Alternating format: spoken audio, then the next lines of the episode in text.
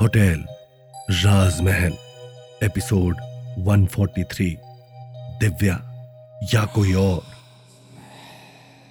विशाल अभी इस कश्मकश में होता है कि तभी उसका फ़ोन बजने लगता है। विशाल जैसे ही फ़ोन उठाता है, उसे सामने से मल्लिका की आवाज़ सुनाई देती है। तुम्हारी माँ तो अब ठीक हो गई है तो अब वापस आ जाओ, वरना ये मत कहना कि मैंने चेतावनी नहीं दी। यहाँ किसी की जान खतरे में है। ये सुनते ही विशाल के चेहरे की हवाइयाँ उड़ने लगती हैं। ये ये क्या कह रही हैं आप?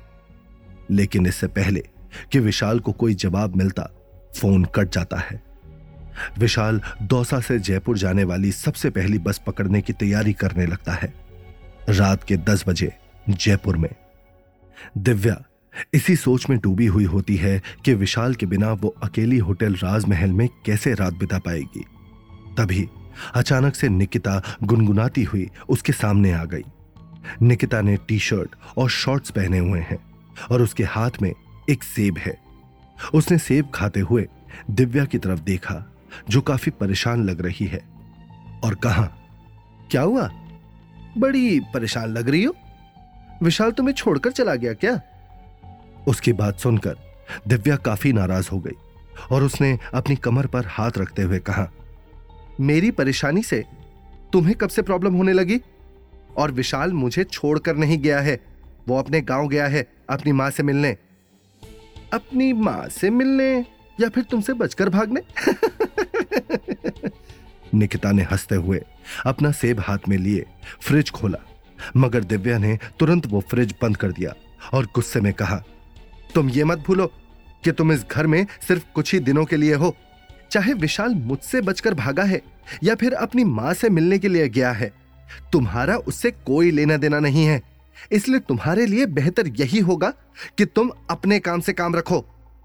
निकिता ने मुस्कुराते हुए उसकी तरफ़ देखा और जवाब दिया, मुझे इस घर में विशाल लेकर आया है और जब तक वो मुझे यहाँ से बाहर नहीं निकाल देता तब तक मैं यहाँ से कहीं नहीं जाने वाली। उसकी बात सुनकर दिव्या एकदम चुप हो गई और बस अपना गुस्सा पीकर रह गई।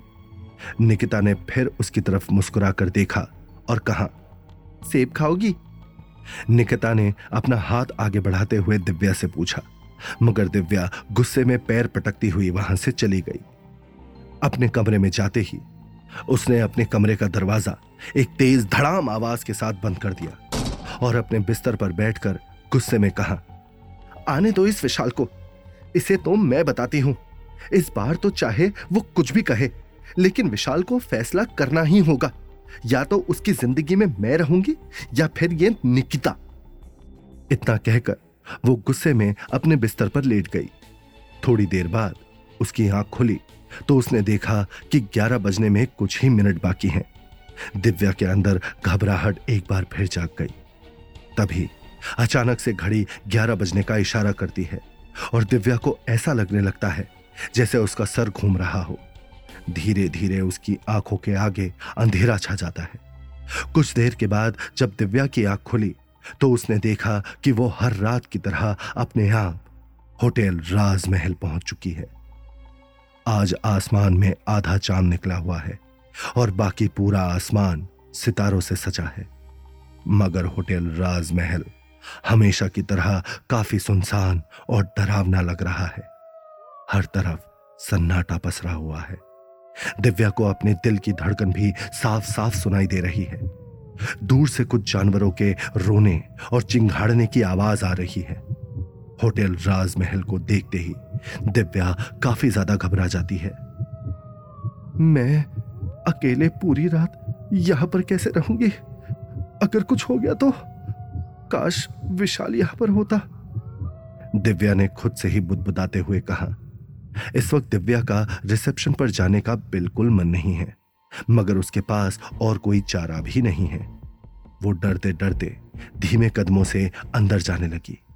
अंदर जाकर उसने देखा कि होटल राजमहल में किसी की कोई आहट सुनाई नहीं दे रही है। वो चुपचाप अंदर गई। और जाकर सीधा अपने रिसेप्शन डेस्क पर बैठ गई। आज रात दिव्या होटल में पहले से कुछ ज़्यादा अलर्ट है। वो बार बार अपने चारों तरफ़ देख रही है। उसने कुछ सोचा और आवाज़ लगाई। बंसी, मुरली, कहा हो तुम? उसने बहुत देर तक आवाज़ लगाई, मगर किसी ने कोई जवाब नहीं दिया। ये दोनों भी यहाँ पर नहीं है। जब इनकी सबसे ज़्यादा ज़रूरत होती है तभी ये पता नहीं कहाँ गायब हो जाते हैं। दिव्या ने खुद से ही कहा, और उसके कुछ देर बाद उसने खुद को संभालते हुए अपने सीने पर हाथ रखा और एक गहरी सांस लेकर कहा, कोई बात नहीं दिव्या, तू परेशान मत हो। आज रात विशाल यहाँ पर नहीं है तो इसका मतलब यह है कि यहाँ पर कुछ भी नहीं होने वाला। आज कोई कहानी सामने नहीं आएगी और कोई तुझे आकर इंसाफ दिलाने के लिए नहीं कहेगा। तू बस चुपचाप यहाँ पर बैठी रहे और साढ़े तीन बजते ही घर के लिए निकल जाना। वो बार बार अपने आप को दिलासा देती रही और अपना सर झुकाए, अपनी कुर्सी पर बैठी रही। वो अपनी आँखें खोलकर इस होटल राजमहल को देखना भी नहीं चाहती। तभी अचानक से उसे किसी के गुनगुनाने की आवाज़ आने लगी। अजीब दासता है ये। कहा शुरू कहा खत्म? ये मंजिलें हैं कौन सी? ना तुम समझ सके ना हम। दिव्या ने हैरानी से उसी तरफ़ देखा जहाँ से आवाज़ आ रही है मगर उसे कोई दिखाई नहीं दिया। ओ गॉड बस यहाँ पर कोई ना हो। दिव्या ने खुद से ही बड़बड़ाते हुए कहा वो उस आवाज़ को सुनकर काफ़ी ज़्यादा डर गई है। लेकिन गुनगुनाने की आवाज़ बिल्कुल बंद नहीं हुई। थक हार कर दिव्या उसी तरफ़ देखते हुए अपनी कुर्सी से उठकर खड़ी हुई और उसी दिशा में आगे बढ़ने लगी। वो गुनगुनाने की आवाज़ तेज होती जा रही है और उसके साथ बीच बीच में किसी के हंसने की भी आवाज़ आ रही है।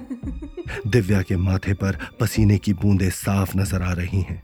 और उसके दिल की धड़कन काफ़ी बढ़ चुकी है। उसे समझ में नहीं आ रहा कि वहाँ पर कौन हो सकता है, और वो जो भी है, गुनगुना क्यों रहा है? वो अभी वहाँ जा ही रही है कि तभी उसे अचानक से ऐसा लगता है जैसे कोई उसके साथ साथ चल रहा हो। उसे किसी के कदमों की आहट अपने आसपास महसूस होने लगती है। दिव्या तुरंत अपना चेहरा पीछे घुमाकर देखती है। मगर इस बार भी वहाँ पर कोई नहीं है। दिव्या के मन की घबराहट बढ़ती ही जा रही है। कौन कौन है वहाँ? दिव्या ने काफ़ी मुश्किल से पूछा, मगर किसी ने कोई जवाब नहीं दिया। जैसे उसकी आवाज़ को किसी ने सुना ही ना हो। उसने अपने आप को संभाला और एक गहरी सांस लेकर एक बार फिर उसी तरफ़ चल दी, जहाँ से वो गुनगुनाने की आवाज़ें आ रही हैं। दिव्या को समझ में नहीं आ रहा कि उसे वहाँ पर जाना चाहिए या नहीं। वो इस भूतिया और खतरनाक होटल राजमहल में पूरी तरह से अकेली है और उसे कोई अंदाज़ा नहीं है कि कब, कहाँ से खतरा उस पर टूट पड़ेगा। तभी अचानक से दूसरी तरफ़ से पायलों की छन छन करती हुई आवाज़ उसके कानों में पड़ी और उसे ऐसा लगा जैसे कोई उसके पीछे से उसे छूकर गुजर गया हो।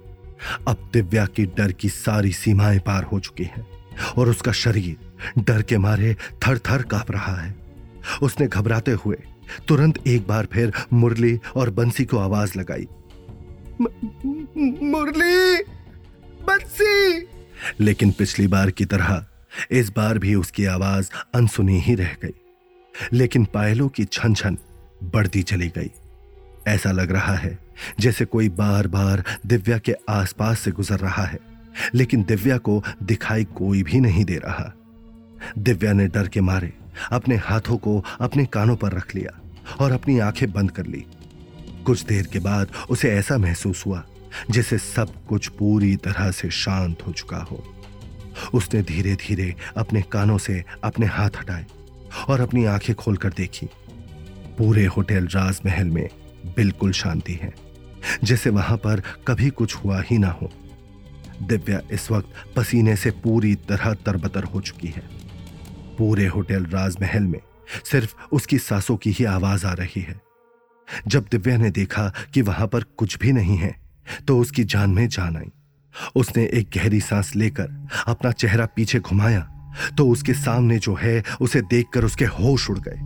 उसे अपनी आँखों पर यकीन ही नहीं हो रहा। दिव्या अपने आप को काबू नहीं कर पाई और ज़ोर से चीख उठी। उसकी चीख पूरे होटल राज महल में गूंज गई।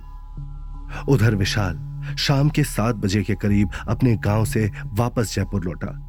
एक अजीब सी बेचैनी उसे परेशान कर रही होती है। उसे डर लग रहा होता है कि कहीं कुछ अनहोनी ना हो गई हो।